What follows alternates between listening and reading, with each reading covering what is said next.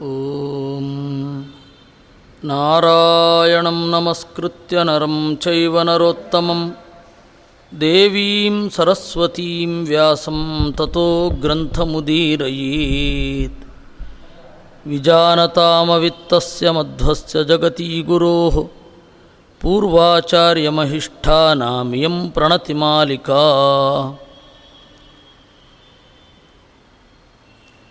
ನಾವು ಈಗ ನೋಡ್ತಾ ಇರುವ ಪುರಾಣ ಮತ್ಸ್ಯ ಪುರಾಣ. ಪುರಾಣಗಳ ಬಗ್ಗೆ ಚಿಂತನೆ ನಡೀಬೇಕು ಅಂತ ಏನು ದೈವ ಸಂಕಲ್ಪ ಇದೆ. ಅದರಂತೆ ಆಯೋಜಕರ ನಿರ್ದೇಶನ ಆಯಿತು. ಈಗ ಒಂದೊಂದೇ ಪುರಾಣವನ್ನು ನೋಡುವ ಘಳಿಗೆ ಬಂದಿದೆ. ಹದಿನೆಂಟು ಪುರಾಣಗಳಿವೆ. ಹದಿನೆಂಟು ಪುರಾಣಗಳು ವೇದವ್ಯಾಸರು ರಚನೆ ಮಾಡಿದ್ದು. ಹೆಚ್ಚು ಪಾಠ ಪ್ರವಚನದಲ್ಲಿ ಬಳಕೆ ಇರೋದು ಭಾಗವತ ಪುರಾಣದ್ದು. ಉಳಿದ ಹದಿನೇಳು ಪುರಾಣಗಳು ಅದು ಬಳಕೆಯಲ್ಲಿ ಇಲ್ಲ.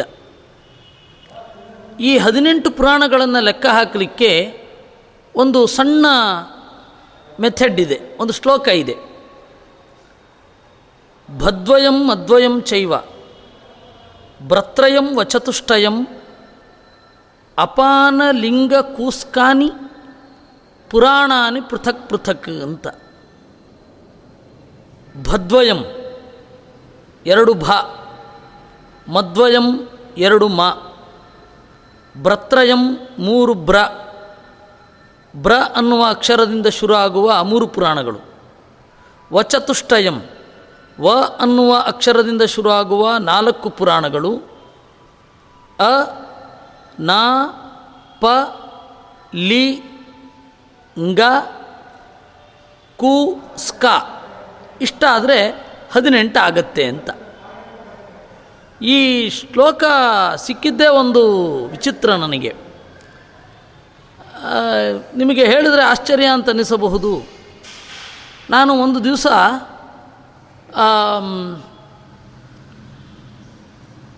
ಸಂಜೆ ವಾಕಿಂಗಿಗೆ ಅಂತ ನಮ್ಮ ಊರಿನ ಕೆರೆ ಏರಿ ಮೇಲೆ ತಿರುಗಾಡ್ತಾ ಇದ್ದೆ. ನಾನು ಪುರಾಣ ಓದಬೇಕು ಅಂತ ಅಂದ್ಕೊಂಡಿದ್ದೆ ಅಷ್ಟೇ. ನಾನು ಹೇಳ್ತಾ ಇರೋದು ಎರಡು ಸಾವಿರದ ಒಂದನೇ ಇಸ್ವಿಯ ಕಥೆ. ಬಹಳ ವಿಚಿತ್ರ ಅಂತ ಅನಿಸಿರೋದ್ರಿಂದ ನಿಮಗೆ ಹಂಚ್ಕೊಳ್ತಾ ಇದ್ದೇನೆ. ತಿರುಗಾಡ್ತಾ ಇದ್ದೆ ಕೆರೆ ಏರಿ ಮೇಲೆ. ಒಂದು ಕಡೆ ಕೂತ್ಕೊಂಡೆ. ಅಲ್ಲೊಂದು ಅನೇಕ ಬೆಂಚುಗಳಿತ್ತು, ಅಲ್ಲಿ ಕೂತ್ಕೊಂಡೆ. ಅಲ್ಲಿ ಒಬ್ಬ ಮುಸಲ್ಮಾನ ಹುಡುಗ ಬಂದ. ಅವನು ಪಕ್ಕದ ಬೆಂಚಲ್ಲಿ ಕೂತಿದ್ದಾನೆ. ನಾನು ಇಲ್ಲಿ ಕೂತಿದ್ದೇನೆ. ಅವನು ಏನೋ ಅನಾನಸ್ ಹಣ್ಣು ಕಾಣುತ್ತೆ. ಅನಾನಸ್ ಹಣ್ಣು, ಏನೋ, ಯಾವುದೋ ಹಣ್ಣು. ತಿಂದ ಅವನ ಹತ್ತಿರ ಇದ್ದ ಪೇಪರ್ನ ಬಿಟ್ಟ. ಅದು ಗಾಳಿಯಲ್ಲಿ ತೇಲಿ ನನ್ನ ಕೈಗೆ ಬಂತು.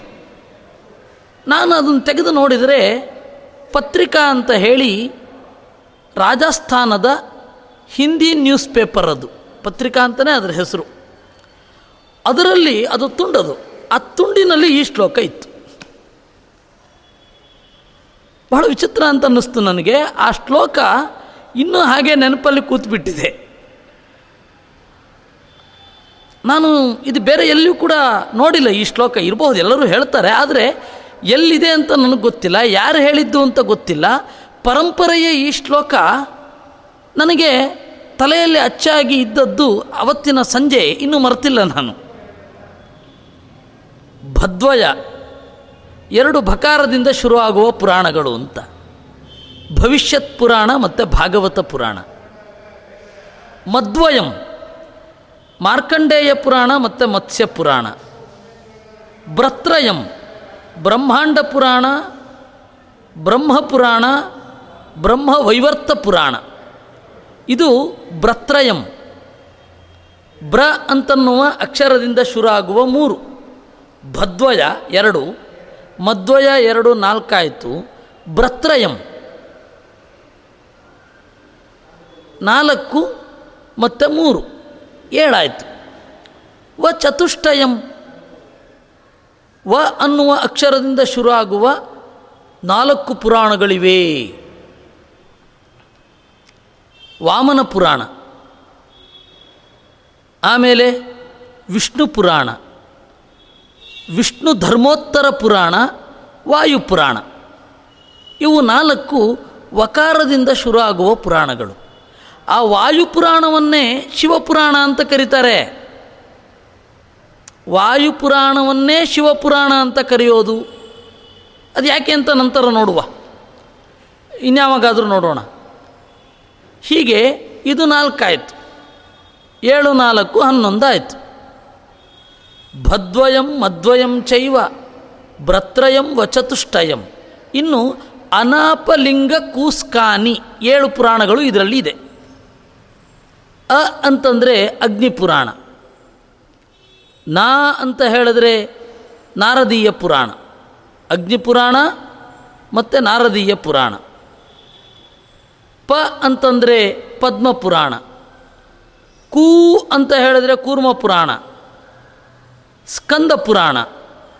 ಲಿ ಅಂತಂದರೆ ಲಿಂಗ ಪುರಾಣ. ಗ ಅಂತಂದರೆ ಗರುಡ ಪುರಾಣ. ನೋಡಿ. ಭದ್ವಯಂ ಎರಡು. ಮದ್ವಯಂ ಎರಡು ಎರಡು ಎರಡು, ನಾಲ್ಕು. ಭ್ರತ್ರಯಂ ಬ್ರ ಅನ್ನುವ ಅಕ್ಷರದಿಂದ ಶುರುವಾಗುವ ಮೂರು ಪುರಾಣಗಳು ಅಂತಂದಾಗ ನಾಲ್ಕು, ಮೂರು, ಏಳಾಯಿತು. ವ ಚತುಷ್ಟಯಂ, ವಕಾರದಿಂದ ಶುರುವಾಗುವ ನಾಲ್ಕು ಪುರಾಣಗಳು, ಏಳು ಮತ್ತು ಏಳು ಕೂಡಿತು ನಾಲ್ಕು, ಹನ್ನೊಂದು. ವಚತುಷ್ಟಯಂ ಹನ್ನೊಂದಾದ ಮೇಲೆ ಇನ್ನು ಅನಾಪಲಿಂಗ ಕುಸ್ಕಾನಿ ಅನ್ನುವಲ್ಲಿ ಏಳು ಪುರಾಣ, ಏಳು ಪುರಾಣಗಳನ್ನು ಸಂಗ್ರಹ ಮಾಡಿದಾಗತ್ತೆ ಅ, ನ, ಪ, ಲಿಂ, ಗ, ಕು, ಸ್ಕ. ಇಷ್ಟು ಏಳು ಪುರಾಣಗಳು. ಈ ಏಳು ಪುರಾಣಗಳಲ್ಲಿ ನಾವು ಮದ್ವಯಂ ಮತ್ಸ್ಯ ಪುರಾಣವನ್ನು ನೋಡಲಿದ್ದೇವೆ. ಈ ಪುರಾಣಗಳ ಬಗೆಗೆ ಒಂದು ಮಾತಾಡಬೇಕು. ಪ್ರಾಚೀನ ಭಾರತ ಸಾಹಿತ್ಯದಲ್ಲಿ ಪುರಾಣಗಳು ಒಂಥರ ಬೆಲೆ ಕಳ್ಕೊಂಡ ವಸ್ತುಗಳು. ನಾವೆಲ್ಲರೂ ಕೂಡ ಅವನದೊಂದು ದೊಡ್ಡ ಪುರಾಣ ಅಂತೇವೆ. ಅದು ತಪ್ಪು. ಅದನ್ನು ಬಿಡಬೇಕು. ಪುರಾಣ ಅಂತಂದರೆ ಹಳೆಯದ್ದು ನಡೆದದ್ದು ಹೇಳಿದ್ದು ಅಂತಷ್ಟೇ.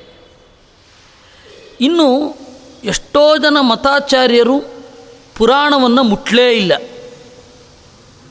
ಪುರಾಣದ ರಗಳೆಯೇ ಬೇಡ ಅಂತ. ಯಾಕೆ ಅಂದರೆ ಪುರಾಣ ಏನು ಹೇಳುತ್ತೆ ಅನ್ನೋದೇ ಅನೂಹ್ಯ. ಪುರಾಣ ಏನೇನೋ ವಿಚಿತ್ರವಾದ ಕಥೆ ಹೇಳುತ್ತೆ.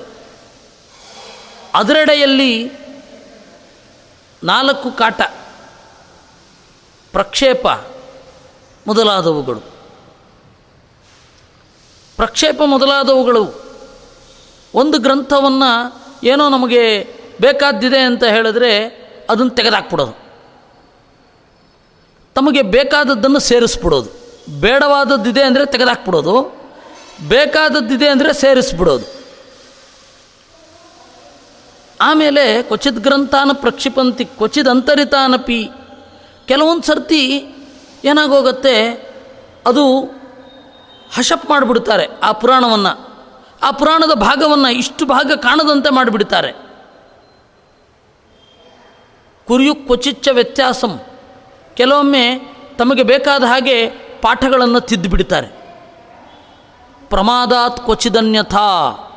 ಕೆಲವೊಮ್ಮೆ ಮೈ ಮರವಿನಿಂದ ಸರಿಯಾಗಿ ಯೋಚನೆ ಮಾಡುವ ಶಕ್ತಿ ಇಲ್ಲದೆ ಬರೆಯುವವರು ತಪ್ಪಾಗಿ ಬರ್ಕೊಂಡಿರ್ತಾರೆ, ಗ್ರಹಿಸುವವರು ತಪ್ಪಾಗಿ ಗ್ರಹಿಸಿರ್ತಾರೆ, ತಪ್ಪಾಗಿ ಕೇಳಿಸ್ಕೊಂಡಿರ್ತಾರೆ, ಹೀಗೆ. ಈ ನಾಲ್ಕು ದೋಷಗಳನ್ನು ನಾವು ಚಿಂತಿಸಿ ಒಂದು ಒಳ್ಳೆ ಗ್ರಂಥಗಳ ಹಿನ್ನೆಲೆಯಲ್ಲಿ ಆ ಮೆಥಡಾಲಜಿ ವೇದವ್ಯಾಸರೇ ಒಂದು ಮೆಥಡಾಲಜಿಯನ್ನು ಕೊಟ್ಟಿದ್ದಾರೆ. ಆ ಮೆಥಡಾಲಜಿಗೆ ಹಿನ್ನೆಲೆಯಲ್ಲಿ ನಾವೇನು ಮಾಡಬೇಕು? ಪುರಾಣವನ್ನು ಚಿಂತನೆ ಮಾಡಬೇಕು. ಬಹಳ ಕಷ್ಟದ ಕೆಲಸ. ಅದಕ್ಕೆ ಪುರಾಣವೇ ಬೇಡ ಅಂದ್ಬಿಟ್ರು. ಇನ್ನು ಕೆಲವರು ಪುರಾಣ ಅಂದರೆ ವಿಕಿಪೀಡಿಯಾ ಇದ್ದ ಹಾಗೆ ಅಂದರು. ಏನು? ತಮಗೆ ಬೇಕಾದದ್ದನ್ನು ಸೇರಿಸ್ತಾ ಹೋಗೋದು. ಅಲ್ಲ, ವೇದವ್ಯಾಸರೇ ಪುರಾಣಗಳನ್ನು ಬರೆದದ್ದು. ಅದನ್ನು ಉಳಿಸ್ಕೊಳ್ಳದೇ ಇರೋದು ನಮ್ಮ ದೌರ್ಭಾಗ್ಯವೇ ವಿನಃ. ಹಾಗಂತ ಹೇಳಿ ವೇದವ್ಯಾಸರು ಪುರಾಣ ಬರೀಲಿಲ್ಲ ಅಂತ ಹೇಳೋದಲ್ಲ. ಯಾಕೆಂದರೆ ಎಲ್ಲ ಕಡೆ ಅದುಂಟು.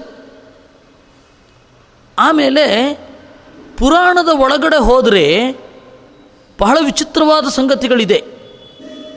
ಇವಾಗ ಉದಾಹರಣೆಗೆ ಲಿಂಗ ಪುರಾಣ ಅಂತ. ಲಿಂಗ ಪುರಾಣ ಅಂತಂದರೆ ಅದು ಶಿವನ ಬಗ್ಗೆ ಹೇಳಬೇಕು ಅಂತ ಅಂದ್ಕೊಂಡಿರ್ತೇವೆ. ಶಿವನ ಬಗೆಗೂ ಹೇಳಿದೆ. ಅತ್ಯಂತ ಅಪೂರ್ವವಾದ ಬೇರೆ ಬೇರೆಯ ಸಂಗತಿಗಳನ್ನೂ ಹೇಳಿದೆ. ನಮಗೆ ನಾವು ಭಾಳ ಪ್ರಿಜುಡೈಸ್ಡ್ ಪುರಾಣ ಅಂತ ಹೇಳಿದ್ರೆ ಈ ಪುರಾಣ ಅಂದರೆ ಇದೇ ಇರಬೇಕು ವಿಷಯ ಅಂತ. ಹಾಗಲ್ಲ. ಆಮೇಲೆ ಪುರಾಣವನ್ನು ನಾವು ಹಳೆ ಪ್ರತಿ, ಹೊಸ ಪ್ರತಿ ಬೇರೆ ಬೇರೆ ಗ್ರಂಥಗಳಲ್ಲಿ ಪುರಾಣದ ಕ್ರ್ಯಾಸ್ ರೆಫರೆನ್ಸ್ ಏನಿದೆ, ಇದೆಲ್ಲವನ್ನು ಒಂದು ಸಮಪ್ ಮಾಡಿ ನೋಡ್ಕೊಳ್ಬೇಕು. ಅದೆಲ್ಲ ಬಹಳ ದೊಡ್ಡ ಕೆಲಸ. ಅದನ್ನೆಲ್ಲವನ್ನು ಕೂಡ ನಾವು ಮಾಡಬೇಕು. ಅದು ಅಧ್ಯಯನ, ಶಿಸ್ತಿನ ಅಧ್ಯಯನ. ಬೇರೆ ಬೇರೆ ಮತಾಚಾರ್ಯರು, ಬೇರೆ ಬೇರೆ ಧರ್ಮಶಾಸ್ತ್ರಕಾರರು ಯಾವ ಯಾವ ಗ್ರಂಥವನ್ನು ಕೋಟ್ ಮಾಡಿದ್ದಾರೆ ಆ ಗ್ರಂಥದಲ್ಲಿ ಕೋಟ್ ಮಾಡಿದ ವಿಚಾರಗಳು ಈ ಪುರಾಣದಲ್ಲಿ ಈಗ ಇದೆಯೇ ಇಲ್ಲವೇ? ಆ ತಾ, ಆ ತರಹದ ತಾಡವಾಲೆ ಎಲ್ಲಿ ಸಿಗತ್ತೆ? ಹುಡುಕ್ತಾ ಇರಬೇಕು. ಜೀವನ ಅನ್ನೋದು ನಿರಂತರ ಕಲಿಕೆ. ಆ, ಕಲಿತು ಮುಗೀತು ಅಂತ ಇಲ್ಲವೇ ಇಲ್ಲ. ದೇವರಲ್ಲಿ ನಾವು ಅದನ್ನು ಕೇಳಬೇಕು, ವಿದ್ಯಾರ್ಥಿಗಳಾಗಿರಬೇಕು ಅಂತ. ಪುರಾಣದ ಒಳಗಡೆ ಒಂದು ಮೆಥಡಾಲಜಿ ಇದೆ. ಉಪಕ್ರಮ. ಒಂದು ಗ್ರಂಥ ಬಿಗಿನಿಂಗ್ ಹೇಗಿರುತ್ತೆ ಅಂತ. ಉಪಸಂಹಾರ ಕನ್ಕ್ಲೂಷನ್ ಹೇಗಿರುತ್ತೆ ಅಂತ. ಉಪಕ್ರಮ, ಉಪಸಂಹಾರ. ಅಭ್ಯಾಸ ಅಂದರೆ ರೀಟರೇಷನ್ ಮತ್ತೆ ಮತ್ತೆ ಏನನ್ನು ಹೇಳುತ್ತದೆ? ಅಪೂರ್ವತ, ನಮಗೆ ಗೊತ್ತಿಲ್ಲದೆ ಇರೋದೇನಿದೆ? ಏಕೆಂದರೆ ಭಾಗವತವೂ ಪಾಂಡವರ ಕಥೆಯನ್ನೇ ಹೇಳುತ್ತದೆ. ಮಹಾಭಾರತವೂ ಪಾಂಡವರ ಕಥೆಯನ್ನೇ ಹೇಳುತ್ತದೆ. ಪಾಂಡವರು ಈ ಜಗತ್ತನ್ನು ತೊರೆದು ಹೋದ ಕಥೆ ಎರಡೂ ಕೂಡ. ಮೌಸಲ ಪರ್ವ, ಆಮೇಲೆ ಸ್ವರ್ಗಾರೋಹಣ ಪರ್ವ, ಮಹಾಪ್ರಸ್ಥಾನಿಕ ಪರ್ವ. ಮೂರು ಪರ್ವ ಪಾಂಡವರು ಈ ಜಗತ್ತನ್ನು ತೊರೆದು ಬೇರೆ ಲೋಕಕ್ಕೆ ಹೋಗಿದ್ದರ ಬಗ್ಗೆ ಹೇಳುತ್ತೆ. ಭಾಗವತವು ಅದನ್ನೇ ಹೇಳುತ್ತೆ. ಏನು ಡಿಫ್ರೆನ್ಸು? ಯಾಕೆ ಹೇಳುತ್ತೆ? ಇಲ್ಲಿ ಗೊತ್ತಾಗದ ವಿಚಾರ ಇಲ್ಲಿ ಹೇಗೆ ಗೊತ್ತಾಗತ್ತೆ? ಈ ಗ್ರಂಥದಲ್ಲಿ ಗೊತ್ತಾಗದ ವಿಚಾರ ಇಲ್ಲೇನು ಹೇಳಿದ್ದಾರೆ? ಎಲ್ಲ ಯೋಚನೆ ಮಾಡಬೇಕು. ಇದು ಅಭ್ಯಾಸ, ಅಪ್ ಅಪೂರ್ವತ. ಫಲ, ಈ ಗ್ರಂಥದಿಂದಾಗಿ ನಮಗೇನು ಒಳಗಡೆಯ ಬೆಳವಣಿಗೆಗೆ ಏನು ಫಲ ಸಿಕ್ಕಿತು ಅನ್ನೋದನ್ನು ಅಬ್ಸರ್ವ್ ಮಾಡಬೇಕು. ಅರ್ಥವಾದ ಕೆಲವೊಂದು ಸರ್ತಿ ಸ್ಪಿರಿಚುವಲ್ ಮೀನಿಂಗನ್ನು ತೆಗೆದುಕೊಳ್ಬೇಕಾಗತ್ತೆ. ಈ ತರಹದ ಆರು ಮೆಥೆಡ್ಡಿನಿಂದ ಒಂದು ಪುರಾಣವನ್ನು ಅರ್ಥ ಮಾಡ್ಕೊಳ್ಳೋದು ಕಲಿಬೇಕು. ಒಂದು ಪುರಾಣ ಮಾತ್ರ ಅಲ್ಲ, ಪ್ರತಿಯೊಂದು ಗ್ರಂಥಕ್ಕೂ ಇದೇ ಆಧಾರ. ಹೆಂಗೆ ಕಲಿಬೇಕು, ಹೆಂಗೆ ಒಂದು ಗ್ರಂಥವನ್ನು ತಿಳ್ಕೊಳ್ಬೇಕು ಅಂತ. ಇನ್ನು ಪುರಾಣಗಳು ಮೂರು ಭಾಷೆಯಿಂದ ಕೂಡಿವೆ. ದರ್ಶನ, ಗುಹ್ಯ, ಸಮಾಧಿ. ದರ್ಶನ ಅಂದರೆ ಇದ್ದದ್ದನ್ನು ಇದ್ದಂತೆ ಹೇಳೋದು. ದರ್ಶನ ಅಂದರೆ ಇದ್ದದ್ದನ್ನು ಕಂಡಂತೆ ಹೇಳೋದು. ನೀವು ಏನು ಬೇಕಾದ್ರೆ ಆಗಿರಬಹುದು. ನನಗೆ ಕಂಡಂತೆ ನಾನು ಹೇಳ್ಬೋದಲ್ವಾ? ಆದ್ದರಿಂದ ಜಗತ್ತಿನ ಜನರಿಗೆ ಏನು ಕಂಡಿತೋ ಹಾಗೆ ಹೇಳೋದು ದರ್ಶನ. ಇವತ್ತಿನ ಎಲ್ಲ ನ್ಯೂಸ್ ಚಾನಲ್ಗಳು ಮಾಡ್ತಾ ಇರೋದು. ಇದು ದರ್ಶನ. ಕಂಡದ್ದನ್ನು ಹೇಳ್ತಾರೆ ಅಥವಾ ಪತ್ರಿಕೆಗಳಲ್ಲಿ ಕಂಡದ್ದನ್ನು ಬರೀತಾರೆ, ಅವ್ರು ಕಂಡದ್ದನ್ನು ಬರೀತಾರೆ. ವಾಸ್ತವ ಏನಿದೆ ಅನ್ನೋದು ಅದು ದುರೂಹ್ಯ. ತಿಳ್ಕೊಳ್ಳಿಕ್ಕೆ ಆಗಲ್ಲ.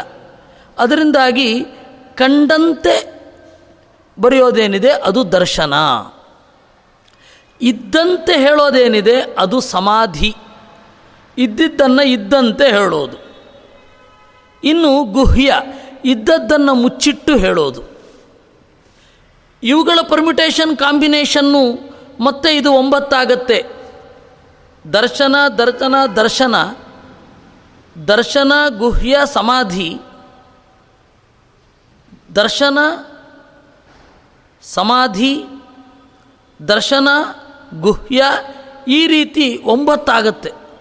ಆ ಒಂಬತ್ತು ಮತ್ತೆ ಒಂಬತ್ತರಿಂದ ಗುಣಿಸಲ್ಪಟ್ಟಾಗ ಎಂಬತ್ತೊಂದು ರೀತಿಗಳಾಗತ್ತೆ. ಈ ಎಂಬತ್ತೊಂದು ಭಾಷೆಯ ಟೆಕ್ನಿಕ್ ಅಂದರೆ ನೆರೇಷನ್ನ ಟೆಕ್ನಿಕ್ಕನ್ನು ನಾವು ತಿಳ್ಕೊಂಡು ನಾವು ವಿಮರ್ಶೆ ಮಾಡಬೇಕು. ಏನು, ಯಾವುದು, ಹೇಗೆ ಅಂತ. ಇನ್ನು ಕಥೆ ಹೇಳುವ ರೀತಿ ಹೇಳಿದೆ ಕಥೆ ಹೇಳುವ ರೀತಿ ಹೇಳಿದೆ. ವ್ಯತ್ಯಾಸ, ಪ್ರಾತಿಲೋಮ್ಯ, ಗೋಮೂತ್ರಿ, ಉಕ್ಷಣ, ಸುಧುರ, ಸಾಧು ಅಂತ.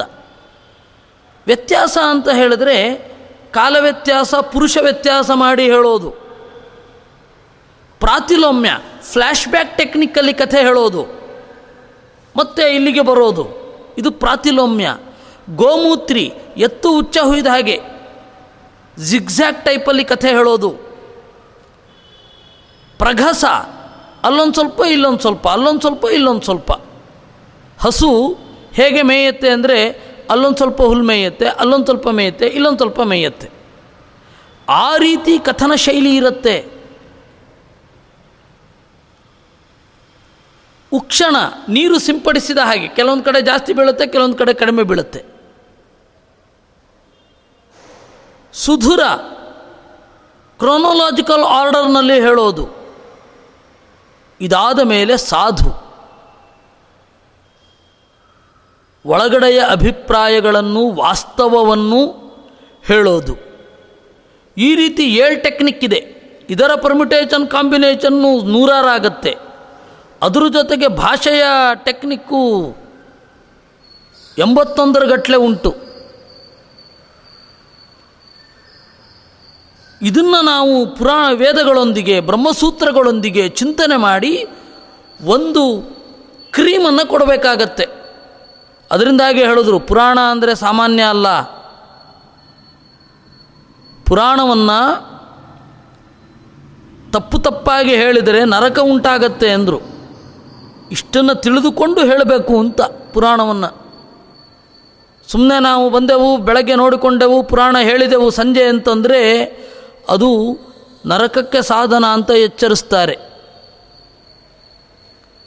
ಭಾಷಾತ್ರಯಂ ಅವಿಜ್ಞಾಯ. ರೀತೀನಾಂ ಶತಮೇವ ಚ. ಪುರಾಣಾರ್ಥಂ ವದನ್ಯಾತಿ. ನರಕಂ ನಾತ್ರ ಸಂಶಯ ಅಂದರು. ಮೂರು ಭಾಷೆಗಳನ್ನು ತಿಳಿಯದೆ. ನೂರು ರೀತಿಗಳನ್ನು ತಿಳಿಯದೆ. ಪುರಾಣವನ್ನು ಹೇಳಿದರೆ ನರಕಕ್ಕೆ ಹೋಗ್ತಾನೆ. ಯಾಕೆಂದರೆ ಅಷ್ಟು ಜನರಿಗೆ ತಪ್ಪು ತಿಳುವಳಿಕೆ ಮಾಡಿದ ಶ್ರೇಯಸ್ಸು ಇವನು ಬರುತ್ತೆ ಆದ್ದರಿಂದಾಗಿ. ಆದರೆ ಧರ್ಮಶಾಸ್ತ್ರಗಳಲ್ಲೆಲ್ಲ ಪುರಾಣ ಓದಬೇಡಿ ಅಂತ ಹೇಳ್ತಾರೆ. ನಿಮಗೆ ಆಶ್ಚರ್ಯ ಆಗಬಹುದು. ಯಾಕೆಂದರೆ ಧರ್ಮಶಾಸ್ತ್ರವನ್ನು ಬರೆದವರು ಹೆಚ್ಚಿನ ಜನ ಮೀಮಾಂಸಕರ ಹಿನ್ನೆಲೆಯಲ್ಲಿ ಬಂದವರು. ಮೀಮಾಂಸಕರು ದೇವರನ್ನು ಒಪ್ಪಲ್ಲ, ವೇದ ಒಪ್ತಾರೆ. ಧರ್ಮಶಾಸ್ತ್ರಗಳು ಕೂಡ ಅದೇ ಹಿನ್ನೆಲೆಯಲ್ಲಿ ಧರ್ಮ ಅಂತ ಒಂದು ಇಟ್ಕೊಂಡು ಬರೋದು. ದೇವರ ಮೇಲೆ ಭಕ್ತಿ ಅನ್ನೋದು ಸೆಕೆಂಡ್ರಿ ಅವ್ರಿಗೆ. ಕಸ್ಟಮ್ ಈಸ್ ಆ್ಯನ್ ಇಂಪಾರ್ಟೆಂಟ್ ಅವ್ರ ಲಾ ಈಸ್ ಆ್ಯನ್ ಇಂಪಾರ್ಟೆಂಟ್ ಇದು ಹೀಗೆ ಮಾಡಬೇಕು ಅಂತ ಹೇಳಿದರೆ ಮಾಡಬೇಕು ಅಷ್ಟೇ. ಯಾಕೆ ಅಂತೆಲ್ಲ ಕೇಳಲಿಕ್ಕಿಲ್ಲ. ಆ ಹಿನ್ನೆಲೆಯಿಂದ ಬಂದವರು ಪುರಾಣ ಓದಬೇಡಿ ಎಂದರು ಇನ್ನೂ ಭೀಕರವಾದ ಮಾತು ಇದೆ ಪುರಾಣಗಳ ಬಗೆಗೆ. ಸಂಸ್ಕೃತ ಸಾಹಿತ್ಯದಲ್ಲಿ ನಾ ಹೇಳ್ತಾ ಇರೋದು. ಪಾಂಡಿತ್ಯಹೀನಾ ಕವಯೋ ಭವಂತಿ, ಕವಿತ್ವಹೀನಾಶ್ಚ ಪುರಾಣ ಭಟ್ಟಾ ಅಂತ. ಪಾಂಡಿತ್ಯ ಇಲ್ಲದೆ ಹೋದರೆ ಕವಿಗಳಾಗ್ತಾರಂತೆ. ಕವಿತ್ವವೂ ಇಲ್ಲದೆ ಹೋದರೆ ಪುರಾಣ ಹೇಳುವವರಾಗ್ತಾರೆ ಅಂತ. ಏನು ಭೀಕರವಾದ ಪರಿಸ್ಥಿತಿಗೆ ಬಂದ್ಬಿಡ್ತು?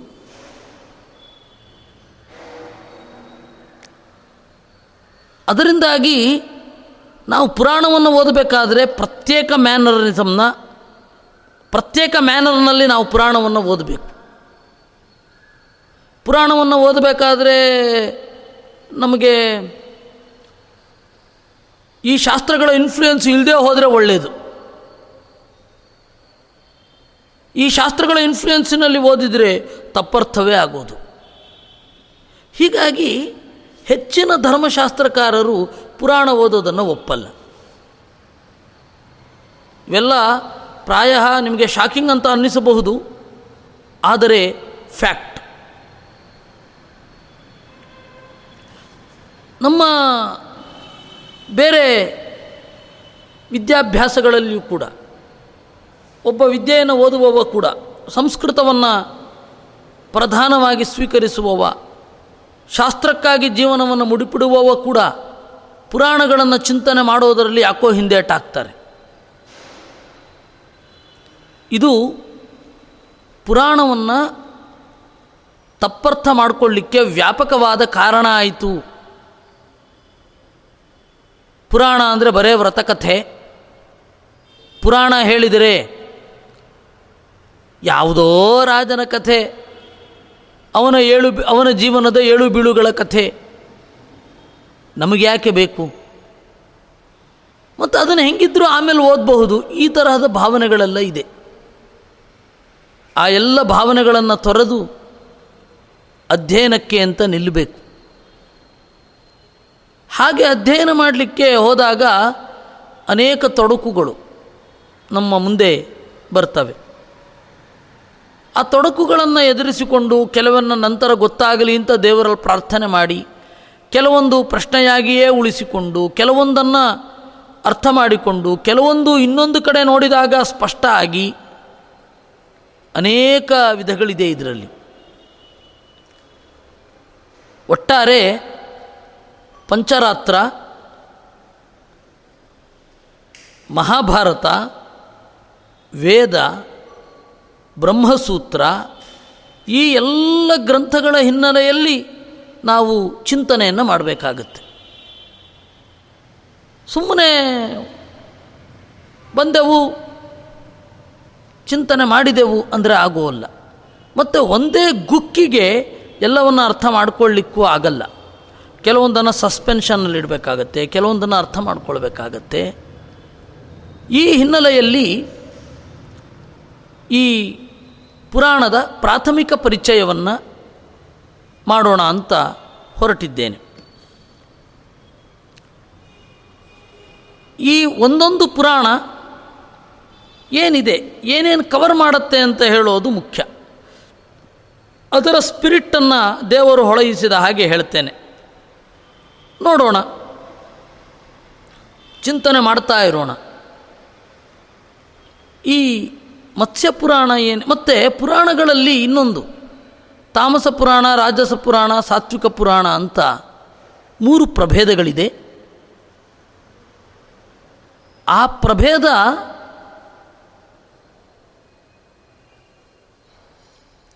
ಪುರಾಣಗಳು ಹೇಗೆ ತೋರ್ತವೆ ಅಂತ ಇರುತ್ತೆ ಅಷ್ಟೇ ವಿನಃ ಪುರಾಣಗಳಲ್ಲಿ ಆ ಅಂಶ ಜಾಸ್ತಿ ಇದೆ ಅಂತ ಅಲ್ಲ. ಪುರಾಣಗಳಲ್ಲಿ ಒಂದು ಪುರಾಣ ನೋಡಿದ್ರೆ ತಾಮಸ ಪ್ರಭಾವ ನಮ್ಮಲ್ಲಿ ಜಾಸ್ತಿ ಆಗತ್ತೆ.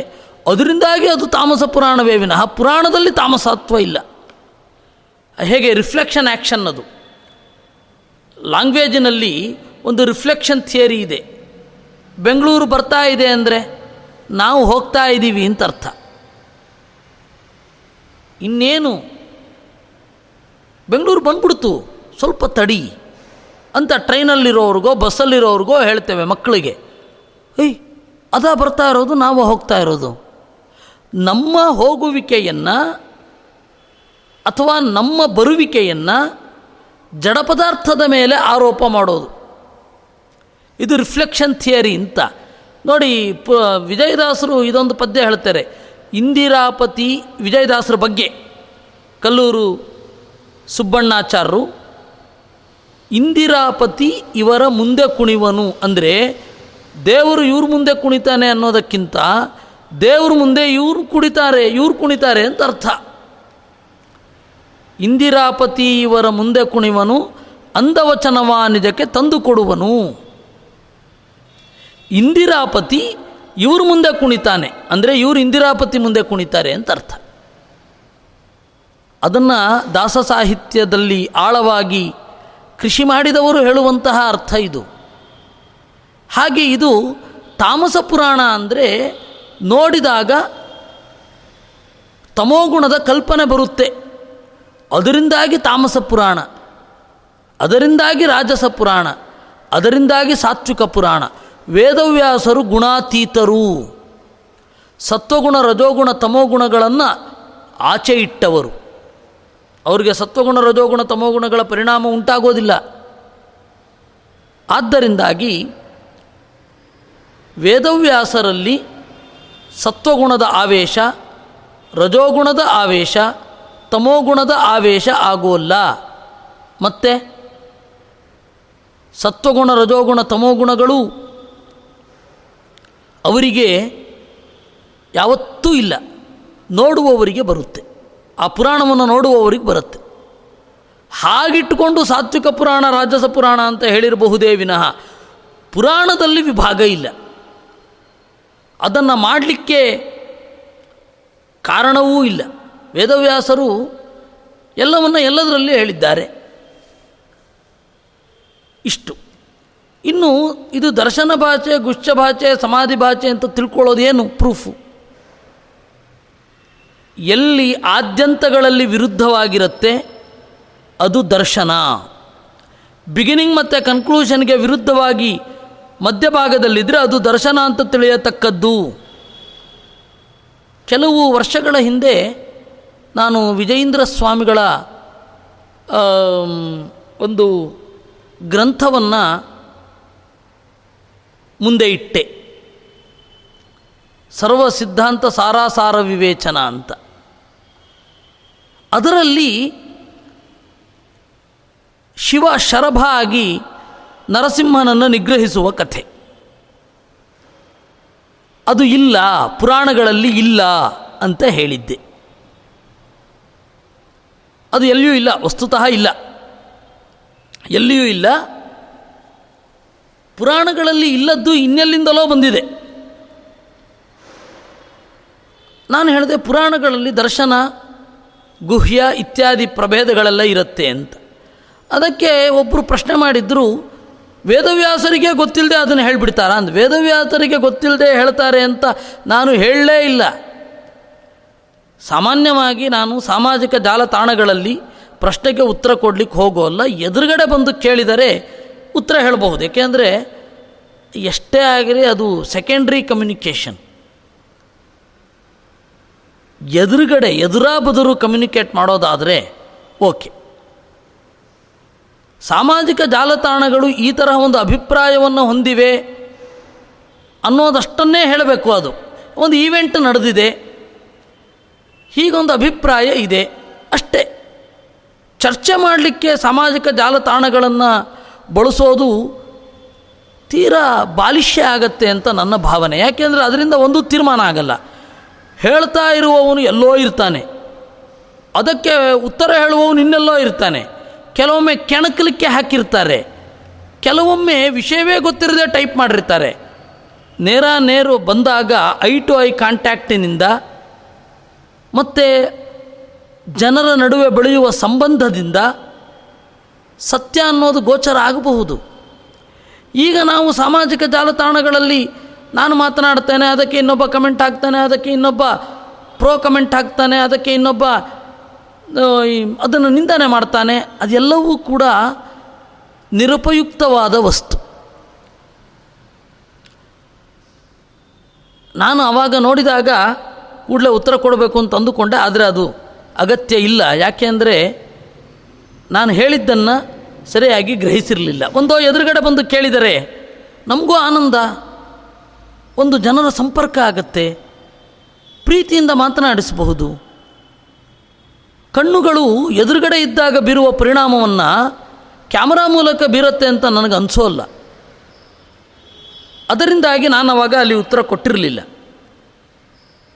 ವೇದವ್ಯಾಸರಿಗೆ ತಿಳಿಯದೆ ದರ್ಶನವನ್ನು ಹೇಳಿದ್ದಾರೆ ಅಂತ ನಾನು ಹೇಳಲಿಲ್ಲ. ಬೇರೆ ಯಾರೂ ಹೇಳೋಲ್ಲ ಸರಿಯಾಗಿ ಸಿದ್ಧಾಂತವನ್ನು ಬಲ್ಲವರು ಯಾರೂ ಹೇಳೋಲ್ಲ ವೇದವ್ಯಾಸರೇ ಒಂದು ಮೆಥಡಾಲಜಿಯನ್ನು ಕೊಟ್ಟಿದ್ದಾರೆ. ಪುರಾಣವನ್ನು ಹೇಗೆ ಅರ್ಥ ಮಾಡಿಕೊಳ್ಬೇಕು ಅಂತ. ಅದರಲ್ಲಿರೋದಿದು. ಆದಿ ಹಾಗೂ ಅಂತ್ಯಗಳಿಗೆ ವಿರುದ್ಧವಾಗಿ ಮಧ್ಯದಲ್ಲಿ ಇದ್ದರೆ ಅದನ್ನು ದರ್ಶನ ಅಂತ ತಿಳಿಯಬೇಕು. ಅದು ಏನು ಅಂತಲೇ ಅರ್ಥ ಆಗದೆ ಹೋದರೆ ಗುಹ್ಯ. ವೇದಗಳಲ್ಲಿಯೂ ಈ ಮೂರು ಭಾಷಾತ್ರಯ ಬಳಕೆಯಾಗಿದೆ ಅದು ಹೇಗೆ ಅಂತ ಹೇಳಿ ನಂತರ ಹೇಳುವ. ವೇದಗಳಲ್ಲಿಯೂ ಈ ಭಾಷಾತ್ರಯ ಇದೆ. ಬಹಳ ಎಚ್ಚರಿಕೆ ಇದು. ವೇದಗಳಲ್ಲಿಯೂ ಈ ಭಾಷಾತ್ರಯ ಇದೆ.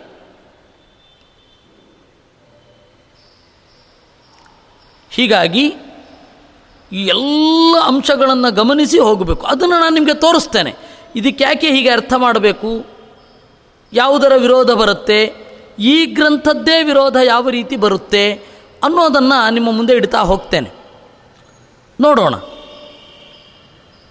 ಇಷ್ಟು ಹಿನ್ನೆಲೆಯೊಂದಿಗೆ ಪುರಾಣವನ್ನು ಅಧ್ಯಯನ ಮಾಡಬೇಕಾದ್ರೆ ಒಂದು ಸೀರಿಯಸ್ನೆಸ್ ಬೇಕು. ಅಥವಾ ಅರ್ನೆಸ್ಟ್ ಅರ್ನೆಸ್ಟಾಗಿ ಅಭ್ಯಾಸ ಮಾಡಬೇಕು. ಆ ಹಿನ್ನೆಲೆಯೊಂದಿಗೆ ಈ ಮೊದಲನೇ ಶ್ಲೋಕವನ್ನು ನೋಡಿ ಇವತ್ತಿನ ಚಿಂತನೆಯನ್ನು ಮುಗಿಸೋಣ. ನಾರಾಯಣಂ ನಮಸ್ಕೃತ್ಯ. ನರಂ ಚೈವ ನರೋತ್ತಮಂ. ದೇವೀಂ ಸರಸ್ವತೀಂ ವ್ಯಾಸಂ. ತತೋ ಗ್ರಂಥಮುದೀರಯೇ. ಬೇರೆ ಪುರಾಣಗಳನ್ನು ಹೇಳಬೇಕಾದ್ರೆ ಗ್ರಂಥಮುದೀರಯೇ ಅನ್ನಬೇಕು ಇದೇ ಶ್ಲೋಕ ಮಹಾಭಾರತದಲ್ಲಿಯೂ ಬರುತ್ತೆ ಏನು ಬೇಕು. ಜಯ ಅಂದರೆ ಮಹಾಭಾರತ ಅಂತ. ಗ್ರಂಥ ಅಂತಂದರೆ ಈ ಎಲ್ಲ ಪುರಾಣಗಳು ಕೂಡ. ಒಬ್ಬ ಪುರಾಣವನ್ನು ಜನರ ಮುಂದೆ ಇಡಲು ಬಯಸುವವ. ಈ ವಿಚಾರಗಳನ್ನು ಹಂಚಿಕೊಳ್ಳಲು ಬಯಸುವವ ಮೊದಲು ಇಷ್ಟು ಜನರನ್ನು ನಮಸ್ಕಾರ ಮಾಡಬೇಕು. ಯಾರು? ನಾರಾಯಣಂ ಅಂದರು. ನಾರಾಯಣ ಅಂತ ಹೇಳಿದರೆ ಈ ಗ್ರಂಥ ಪ್ರತಿಪಾದ್ಯ. ಎಲ್ಲ ಪುರಾಣಗಳಲ್ಲೂ ಇದೇ ಶ್ಲೋಕ ಇರೋದು. ನೆನಪಿಡಿ. ಈ ಗ್ರಂಥ ಪ್ರತಿಪಾದ್ಯ ಅವನು ನಾರಾಯಣ.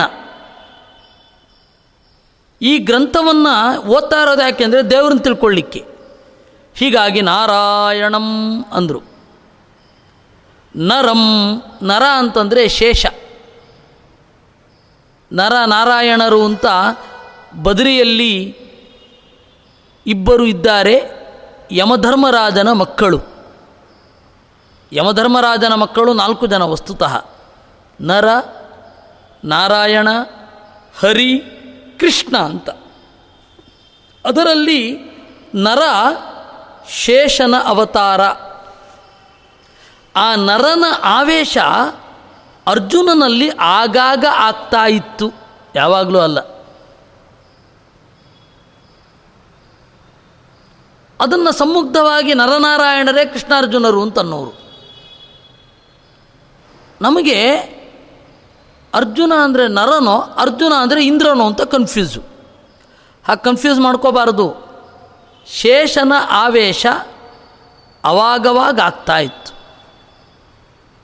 ಇನ್ನು ಶೇಷ ಅಂತಂದಾಗ ಶಿವನನ್ನು ತೆಗೆದುಕೊಳ್ಬೇಕು. ಪುರಾಣಗಳಲ್ಲಿ ಹೇಗೆ ಅಂತಂದರೆ ಒಂದು ಕಕ್ಷೆಯ ದೇವತೆಗಳನ್ನು ಹೇಳಿದಾಗ ಅದರ ಸಮಾನ ಕಕ್ಷೆಯ ದೇವತೆಗಳನ್ನು ಸ್ವೀಕಾರ ಮಾಡಬೇಕು. ನರ ಅಂತಂದಾಗ ಶೇಷ, ಮತ್ತು ನರ ಅಂತಂದಾಗ ಶಿವ, ಆಮೇಲೆ ಗರುಡ.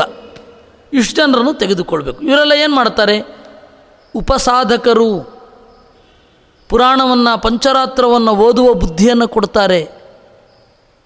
ಅಧ್ಯಯನ ಮಾಡುವ ಸಿದ್ಧತೆಯನ್ನು ಇವರು ಒಳಗಡೆಯಿಂದ ಮಾಡ್ತಾರೆ. ಹಾಗೆ ಮಾಡೋದಿಲ್ಲ ಅಂದರೆ ನಮಗೆ ಹೊರಗಡೆಯಿಂದ ಏನು ಮಾಡಿದ್ರೂ ಓದಲಿಕ್ಕಾಗೋದೇ ಇಲ್ಲ. ಅದಕ್ಕೆ ಇದು ಅರ್ಥ ಆಗಬೇಕು ಅಂತ ಹೇಳಿ ನರನನ್ನು, ಅಂದರೆ ಶೇಷನನ್ನು, ಗರುಡನನ್ನು, ಸದಾಶಿವನನ್ನು ಚಿಂತನೆ ಮಾಡ್ತೇನೆ. ಮನೋಭಿಮಾನಿ ಸದಾಶಿವ. ಇನ್ನು ನರೋತ್ತಮಂ. ಈ ನರರಿಗಿಂತ ಉತ್ತಮ ಯಾರವನು? ಪಂಚರಾತ್ರಗಳಲ್ಲೆಲ್ಲ ನೋಡಿದರೆ ನರೋತ್ತಮೋ ವಾಯುರುಕ್ತ ಸಾಧಕೇಶಃ. ನರೋತ್ತಮ ಅಂತ ಹೇಳಿದ್ರೆ ಮುಖ್ಯ ಪ್ರಾಣ ಮತ್ತು ಬ್ರಹ್ಮ. ಅವರು ಸಾಧಕರು. ಸಾಧಕರಿಗೆ ಪ್ರೇರಣೆ ಮಾಡುವವರು. ಅವರಿಗೆ ನಮಸ್ಕಾರ. ಯಾಕೆಂದರೆ ಪುರಾಣ ಓದಿದಾಗ ಇವರ ಇಂಟರ್ಪ್ರಿಟೇಷನ್ ಇಲ್ಲದೆ ಅರ್ಥವೇ ಆಗಲ್ಲ. ತಪ್ಪರ್ಥ ಆಗತ್ತೆ. ಅದಕ್ಕಾಗಿ ನರಂ ಚೈವ ನರೋತ್ತಮಂ ಅಂದರು. ಈ ತರಹದ ಪುರಾಣವನ್ನು ಓದಲಿಕ್ಕೆ ಒಂದು ಭಾಗ್ಯ ಬೇಕು. ಅದಕ್ಕೆ ದೇವೀಂ ಅಂದರು. ದೇವೀಂ.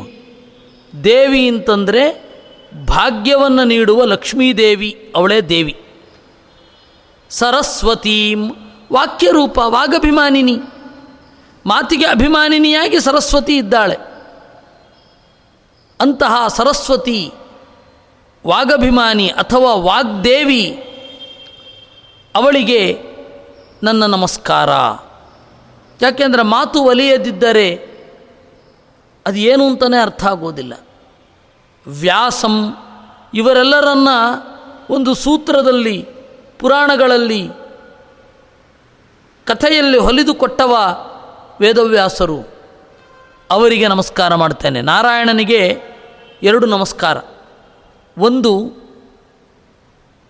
ಗ್ರಂಥ ಪ್ರತಿಪಾದ್ಯ ದೇವತೆಯಾಗಿ. ಇನ್ನೊಂದು, ಆ ಗ್ರಂಥವನ್ನು ಜನರ ಮುಂದೆ ಇಟ್ಟ ಗುರುವಾಗಿ. ದೇವತೆಯಾಗಿ ಮತ್ತು ಗುರುವಾಗಿ ಅವನಿಗೆ ನಮಸ್ಕಾರ. ಎರಡು ಬಾರಿ.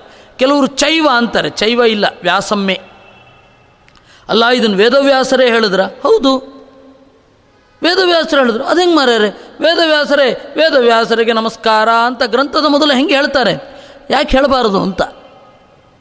ತಾಯಿ ಮಗುವಿಗೆ ತಿಳುವಳಿಕೆ ನೀಡುವ ಸಲುವಾಗಿ ನನಗೆ ನಮಸ್ಕಾರ ಮಾಡು ಅಂತ ಹೇಳಿ ನಮಸ್ಕಾರ ಮಾಡಿಸಿಕೊಳ್ತಾಳೆ.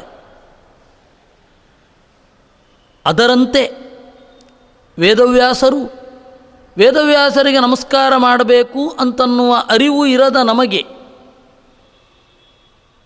ಗ್ರಂಥಕಾರರಿಗೆ ನಮಸ್ಕಾರ ಮಾಡಿ ಅಂತ ವ್ಯಾಸಂ ಅಂದರು. ಇನ್ನೊಂದು ರಹಸ್ಯವೂ ಇದೆ.